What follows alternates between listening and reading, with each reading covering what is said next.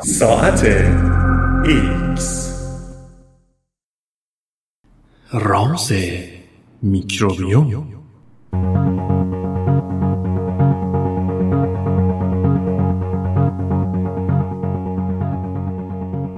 بدن ما زیستگاه میکروب هایی چنان عجیب است که می توانند درخت زندگی را بازنویسی کنند.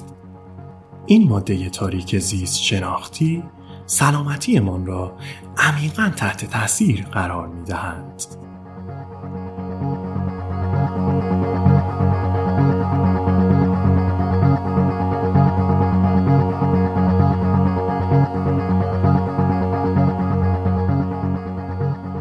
اریک باپتیست شکارچی زندگی است اما نه شکار آن چیزی که می‌شناسیم به گمان او ما نیازی به بررسی خاک مریخ یا تور انداختن در اقیانوس های ماه برای یافتن این گونه ها نداریم. شکارگاه وی بسیار به خانه نزدیک است. بدن انسان. باپتیست که زیست شناس تکاملی در دانشگاه پیر و ماری کوری در پاریس است می‌گوید زیست شناسی سرشار از غافلگیری است. چون ما هنوز نتوانسته ایم از همه دی ای موجود در جهان نمونه برداری کنیم این امکان همچنان وجود دارد که بتوانیم موجودات عجیب و نادری را پیدا کنیم. شاید یک فرد واقع گرا فکر کند که مأموریت باپتیست شکست خواهد خورد. هرچه باشد ما در دهه 2010 زندگی می کنیم و نه در دهه 1710 اینکه زیست شناسان بتوانند شاخه های جدیدی از زندگی را در زمین پیدا کنند غیر قابل تصور به نظر می رسد چه رسد به اینکه این اکتشافات در محیط آشنای بدن انسان رخ دهند؟ اما این افراد اشتباه می کنند پژوهش های اخیر نشان می دهند که برخلاف آن چیزی که علم بیشتر با آن مواجه شده است بدن ما زیستگاه میکروب هاست و برخی از آنها چنان بیگانه اند که می توانند درخت زندگی را بازنویسی کنند. از این گذشته این ماده تاریک میکروبی می تواند تاثیر عمیقی بر سلامتیمان داشته باشد. هم اثر خوب و هم اثر بد. بدن زیستگاه حدود 39 تریلیون میکروب است. این تعداد از 30 تریلیون سلول انسان بیشتر است. پوست ما حاوی یک میلیارد باکتری در هر سانتیمتر مکعب است. چند ماه پیش پژوهشی نشان داد که تا دو هزار گونه مختلف می توانند در روده انسان رشد کنند هرچند که زیر گروه کوچکتری از آنها در اون یا روی هر فرد زندگی می کنند. سالها بود که فکر می کردیم این میکروب ها موزن هستند اما اکنون می دانیم که بسیاری از آنها به واقع دوستمان هستند و ارتباط نزدیکی با سلامتی و تندرستیمان دارند. در سایه فناوری جدید می توانیم آنها را با جزئیات بینظیری بررسی کنیم. تا چند دهه پیش میکروب شناسان برای شناسایی و مطالعه میکروب ها باید آنها را کشت می‌دادند. با این حال نمی‌توان بسیاری از این میکروب ها را به این روش کش داد. این موضوع باعث می شود که توان شناخت ما از آنها به شدت کاهش پیدا کند. در حال حاضر با استفاده از توالیابی متاژنومیک می توان بر این مشکل فائق آمد. در روشی می توان میکروب ها را با توجه به دی ای آنها شناسایی کرد. برای مثال در نمونه مدفوع انسان حتی اگر میکروبی در کشت رشد نیابد. به محض اینکه تکه هایی از دی ای شناسایی شد می توانیم کل ژنوم را با استفاده از این قطعات و به کمک نرم افزار بازسازی کنیم. در سایه این روش هر ماه میکروب های جدیدی کشف می شوند که درون یا روی بدن ما زندگی می کنند و بیشتر ناشناخته بودند. گاهی میکروب ها واقعا غیر منتظره هستند. برای مثال در سال 2013 در دانشگاه برکلی کالیفرنیا گروهی به رهبری جیلیان بنفیلد و در دانشگاه کرنل نیویورک به رهبری روثلی شواهدی را یافتند مبنی بر اینکه روده ما زیستگاه موجوداتی کاملا جدید است که جزو سیانوباکتری ها هستند. گروه شناخته شدی از میکروب های حیاتی برای تکامل زندگی پیچیده این میکروب های جدید را باکتری نامیدن برگرفته از پری آبهای تاریک در افسانه های یونانی. ارتباط باکتری ها با باکتری ها جالب بود. تا جایی که می‌دانیم باکتری ها تنها موجوداتی هستند که توانستند شکلی از فتوسنتز را به وجود آورده و به عنوان محصول جانبی اکسیژن تولید کنند. گیاهان به دلیل شرکت سیانوباکتری ها درون سلول هایشان این توانایی را دارند. این نوآوری جو کره زمین را تغییر داده و راه را برای زندگی پیچیده هموار کرده است. اما نحوه تکامل سیانوباکتری ها تا حدودی رازآلود باقی مانده چرا که همچنان در تلاش بوده ایم تا میکروب های مرتبط با آنها را پیدا کنیم.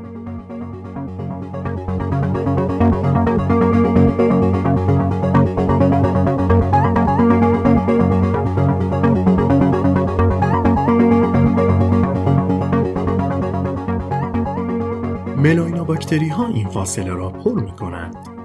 این میکروب ها پیشتر به میکروب شناسان و زمین شناسان در مورد فتوسنتز و تولید اکسیژن که تقریبا در اواخر تاریخ حیات تکامل یافته کمک کردند. به علاوه این میکروب ها ممکن است در سلامتی انسان نیز نقش مهمی ایفا کنند.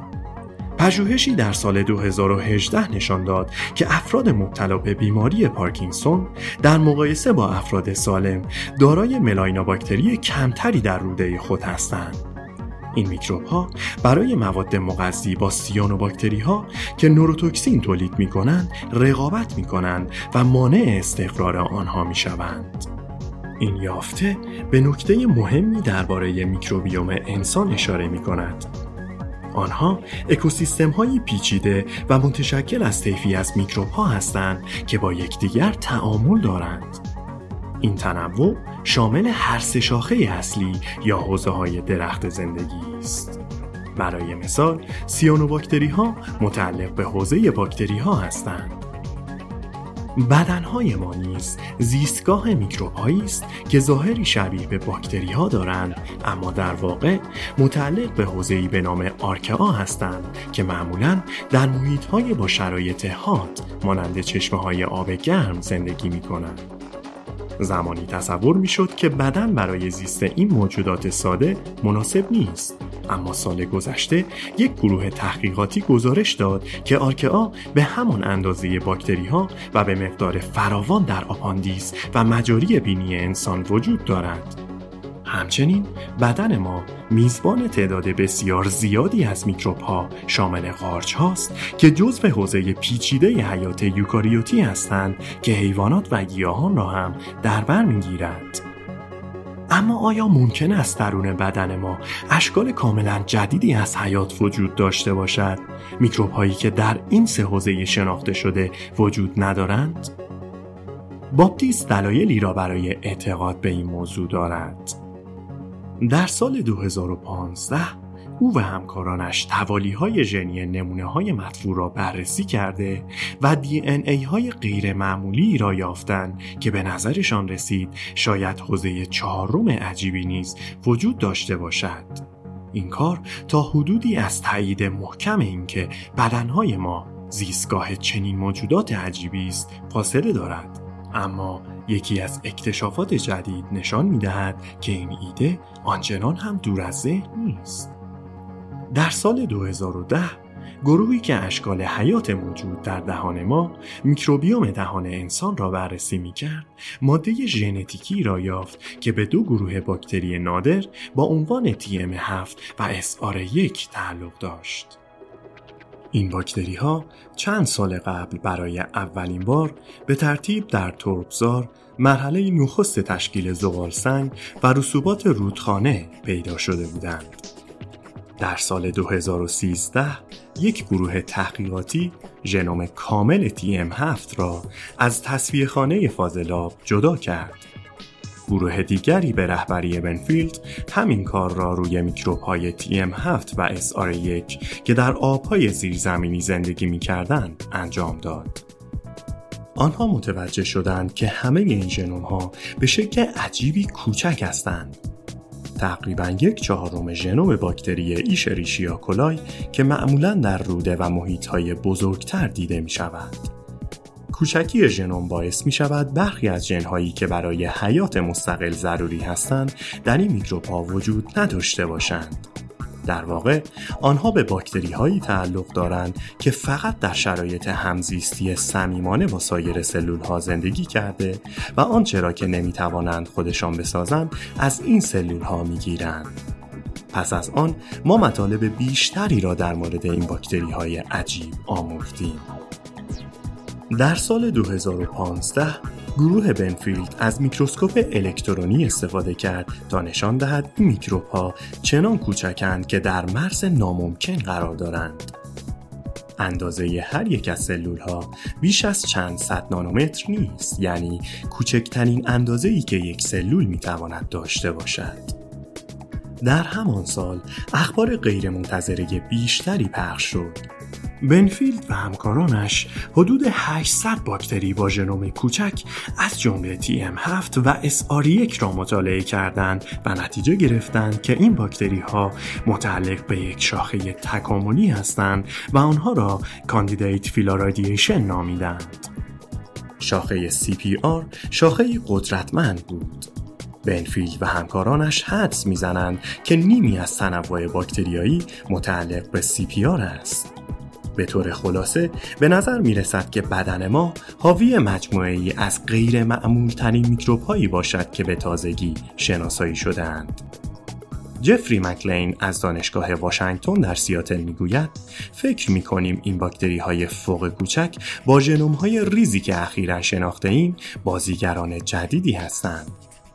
شاید به دلیل عدم تمایز کافی نتوان آنها را به عنوان حوزه چهارم در نظر گرفت. اما زیر حوزه CPR تصویر ما را از درخت زندگی دچار تحول کرده و تفکر ما را نسبت به میکروبیوم های انسان عمیقا تحت تاثیر قرار داده است.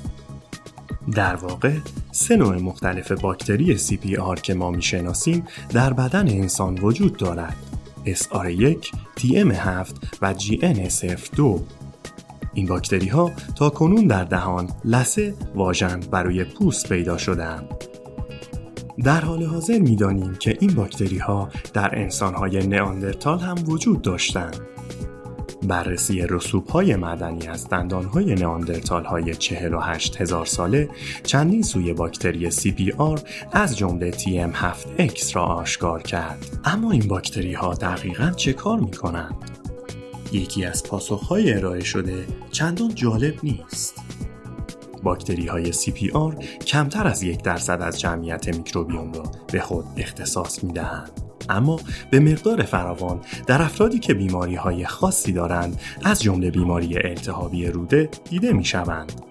در بیماران مبتلا به بیماری شدید لسه 20 درصد از میکروبیوم دهانی ممکن است متشکل از باکتری های CPR باشند. اما آیا به واقع این میکروب های عجیب مسئول ایجاد مشکلات سلامتی هستند؟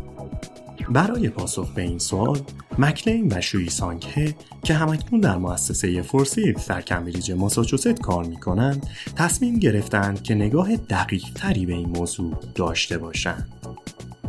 در سال 2015 آنها گروهی را رهبری کردند تا یکی از سویه های TM7 را که از دهان انسان گرفته شده بود رشد دهند و بتوانند زیست شناسی و رفتار میکروب ها را زیر میکروسکوپ بررسی کنند. این سویه TM7X تنها باکتری CPR است که تاکنون با موفقیت کش شده است.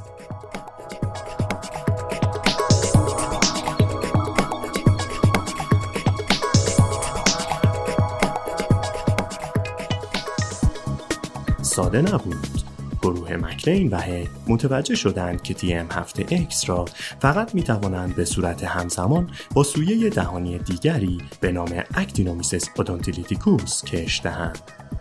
خود این سویه در صورت افزایش در میکروبیوم منجر به بیماری التهابی می شود. بررسی کشت ها زیر میکروسکوپ نشان داد که چرا باید این دو سویه با هم کشت شوند. سلول های ریز TM7X انگل هایی هستند که خود را به سطح بزرگتر باکتری Actinomyces odontolyticus می‌چسبانند. این نوع زندگی انگلی میکروب به میکروب در جاهای دیگر طبیعت دیده شده است اما هرگز در بدن انسان مشاهده نشده بود مکلین می‌گوید داشتن میکروبی که انگل میکروب دیگری در بدن انسان باشد یافته جدیدی است مکلین و ه شواهدی یافتند که تی ام 7 x می تواند سلول های Actinomyces odontolyticus را بکشد اما این رابطه انگلی عجیب و پیچیده است.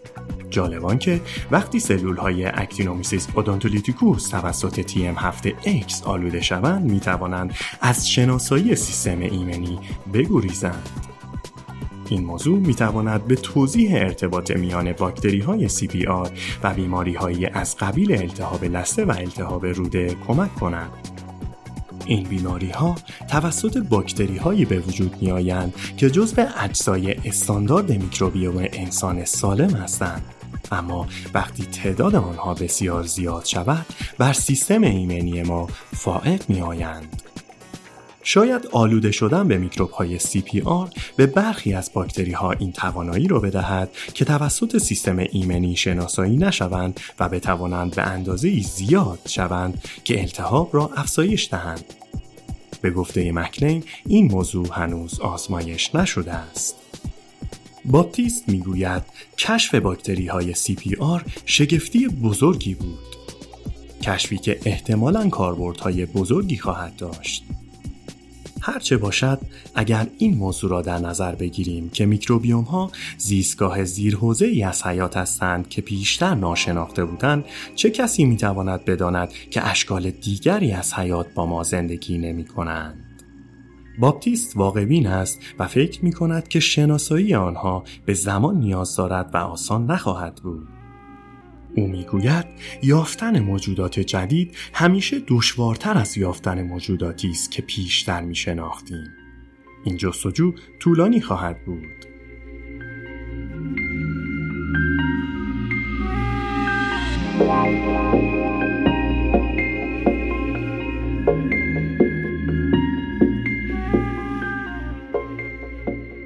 درون ما جنگلی وجود دارد و انواعی از میکروب های جالب در اون و روی بدن ما زندگی می کنند. همانند گونه های جنگلی این میکروب ها برای تشکیل اکوسیستم های پیچیده در تعاملند. این تعاملات در سه حوزه شناخته شده ی حیات گسترش یافتهاند. یوکاریوت ها، باکتری ها و آرکا برای مثال پژوهشی در سال 2013 نشان داد که در روده های ما مخمر یوکاریوتی Candida نشاسته رژیم غذایی را تجزیه کرده و قندهای ساده تری را به وجود می آورد که توسط باکتری Ruminococcus تخمیر می شوند. سپس آرکه های Methanobrevibacter بر روی محصولات زائد آزاد شده از تخمیر میکروبی رشد می کند. جیلیان بنفیلد از دانشگاه برکلی کالیفرنیا می‌گوید محصولات جانبی و محصولات زائد به منابعی برای سایر محصولات تبدیل می شوند و سیستم فقط از طریق این وابستگی ها عمل می کند. گاهی این تعاملات منجر به ایجاد بیماری می شوند. مثلا وقتی که باکتری های دهانی توسط باکتری های عجیب و ریز آلوده شده و با همدیگر از دست سیستم ایمنی فرار می کنند. اما این تعاملات می توانند به سلامتی ما هم کمک کنند. در دهان ما مخمر کاندیدا آلبیکانس می تواند های نامطبوعی را به وجود آورد. اما این مخمر از طریق تعامل با یک گونه باکتری به نام فوزوباکتریوم نوکلئاتوم نسبتا خشکین باقی میماند یعنی توانایی کشتن سلول های ایمنی در آنها کاهش پیدا کرده و به طرز خطرناکی تعدادشان در میکروبیوم دهانی افزایش پیدا می کند. با افزایش دانسته های ما در مورد چنین تعاملاتی این امکان وجود دارد که بتوان روش های جدیدی را برای درمان بیماری هایی که به دلیل عوامل بیماریزای میکروبی به وجود می آیند پیدا کرد. آنتیبیوتیک ها با وجود تاثیر بسیار زیادی که بر سلامت انسان دارند ابزار کندی هستند. شوی سانگه می‌گوید آنتیبیوتیک ها عمدتا غیر اختصاصی هستند. بنابراین به جای میکروب های دلخواه اکثر میکروب ها را می‌کشند. شاید بتوانیم عوامل بیماریزای اختصاصی را با تخریب تعاملات اکولوژیکی حیاتی با سایر گونه ها در میکروبیوم هدف بگیریم. وی ادامه می دهد می خواهیم از قدرت میکروب های استفاده کنیم که با عوامل بیماریزا زندگی می کنند. یعنی استفاده از میکروبیوم برای درمان.